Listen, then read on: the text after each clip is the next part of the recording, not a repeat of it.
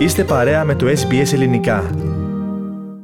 Ραδιοφωνία SBS, ακούτε το ελληνικό πρόγραμμα στο μικρόφωνο πάνω Αποστόλου. Περνάμε τώρα στην ανταπόκριση από την Νότια Αυστραλία, από την Αδελαίδα, στην άλλη άκρη της τηλεφωνικής μας γραμμής. Έχουμε την καλή συνάδελφο Θεοδόρα Μάιου. Καλησπέρα Θεοδόρα και σε σένα και βεβαίως καλό μήνα. Καλησπέρα, καλό μήνα και καλό απόγευμα σε όσους μας ακούν και σήμερα από εδώ πάνω.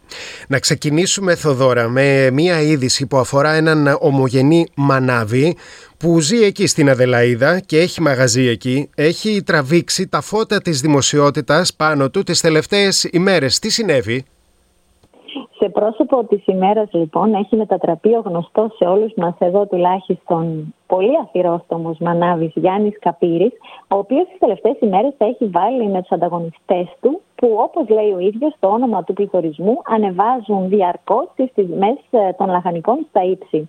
Κύριο θέμα τα τρία λαχανικά. Αγκούρια, ντομάτες και μαρούλια. Που αυτή τη στιγμή για να προμηθευτεί ένας καταναλωτής πρέπει να πληρώσει αδρά. Οι αναρτήσεις ε, του ομογενούς στα μέσα κοινωνικής δικτύωσης με αποκορύφωμα το τελευταίο βίντεο που ανέβασε ο ίδιος την περασμένη Κυριακή έχουν γίνει viral και έχουν απασχολήσει και μεγάλους ιδιωτικούς τηλεοπτικούς σταθμούς.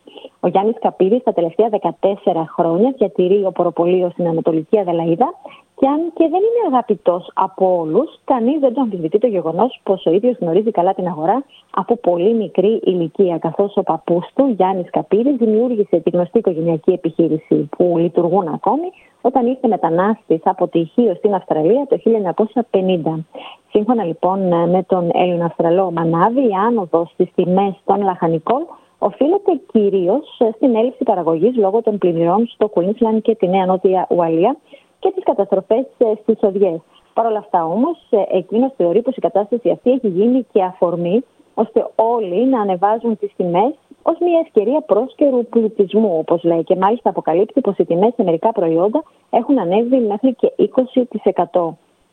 Αναφέρεται και στον παππού του και τα μαθήματα που διδάχθηκε από εκείνον, λέγοντα χαρακτηριστικά: Ο παππούς μας έμαθε από παλιά να προσέχουμε τον πελάτη και όχι τα χρήματα.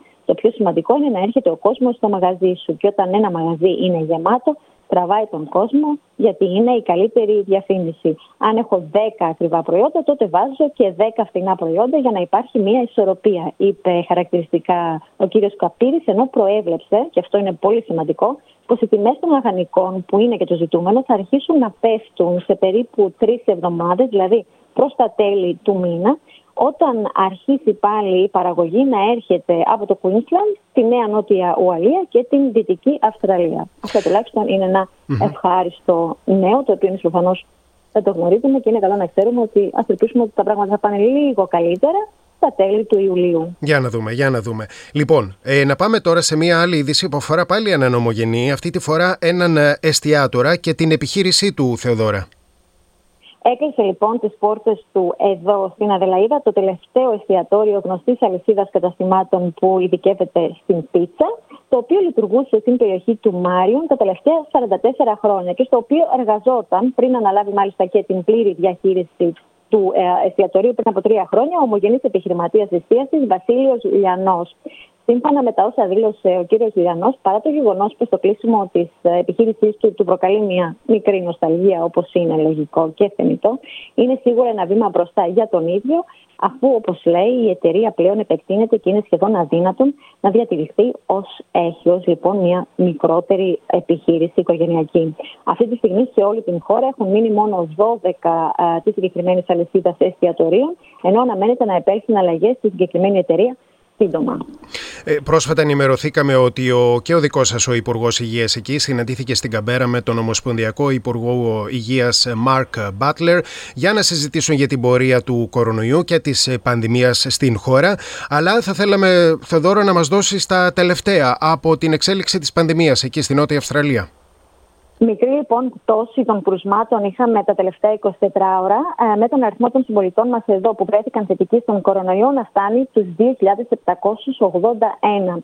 Σύμφωνα με τα τελευταία στοιχεία που δημοσίευσε η Υγειονομική Υπηρεσία Νότιας Αυστραλίας, το τελευταίο 24ωρο καταγράψαμε τρεις ακόμη θανάτους συμπολιτών μας από κορονοϊό. Πρόκειται για δύο άντρες περίπου 70 ετών και έναν ακόμη άντρα γύρω στα 80, οι οποίοι βρέθηκαν θετικοί στον ιό και τελικά κατέληξαν Αυτή τη στιγμή, σύμφωνα με τα τελευταία επίσημα στοιχεία που έχουμε στη διάθεσή μας, 227 άτομα βρίσκονται στο νοσοκομείο, ενώ 7 εξ αυτών νοσηλεύονται στην εντατική μονάδα. Από την αρχή της πανδημίας μέχρι σήμερα, να πούμε ιστορικά, έχουν καταγραφεί εδώ στην Νότια Αυστραλία πάνω από 595.000 κρούσματα, ενώ ο συνολικός αριθμός νεκρών από κορονοϊό από τις αρχές της πανδημίας ανέρχεται στους 533. Και με αυτές τις πληροφορίες, ε, Θεοδόρα, ολοκληρώνουμε εδώ την ανταπόκρισή σου. Σε ευχαριστούμε πολύ. Για μία ακόμα φορά καλός σου μήνα, καλό Ιούλη και βεβαίως καλό βράδυ. Καλή συνέχεια, καλό μήνα και καλό Σαββατοκύριακο σε όλους. Ήταν η Θεοδόρα Μάιου, η ανταποκρίτρια του ελληνικού προγράμματος στην Αδελαίδα. Η ανταπόκρισή της θα αναρτηθεί λίγο αργότερα στην ε, ιστοσελίδα του προγράμματός μας και βεβαίως στο Facebook. Αρκεί να πληκτρολογήσετε Greek SPS Greek. Κάντε like, μοιραστείτε, σχολιάστε, ακολουθήστε μας στο Facebook στο SBS Greek.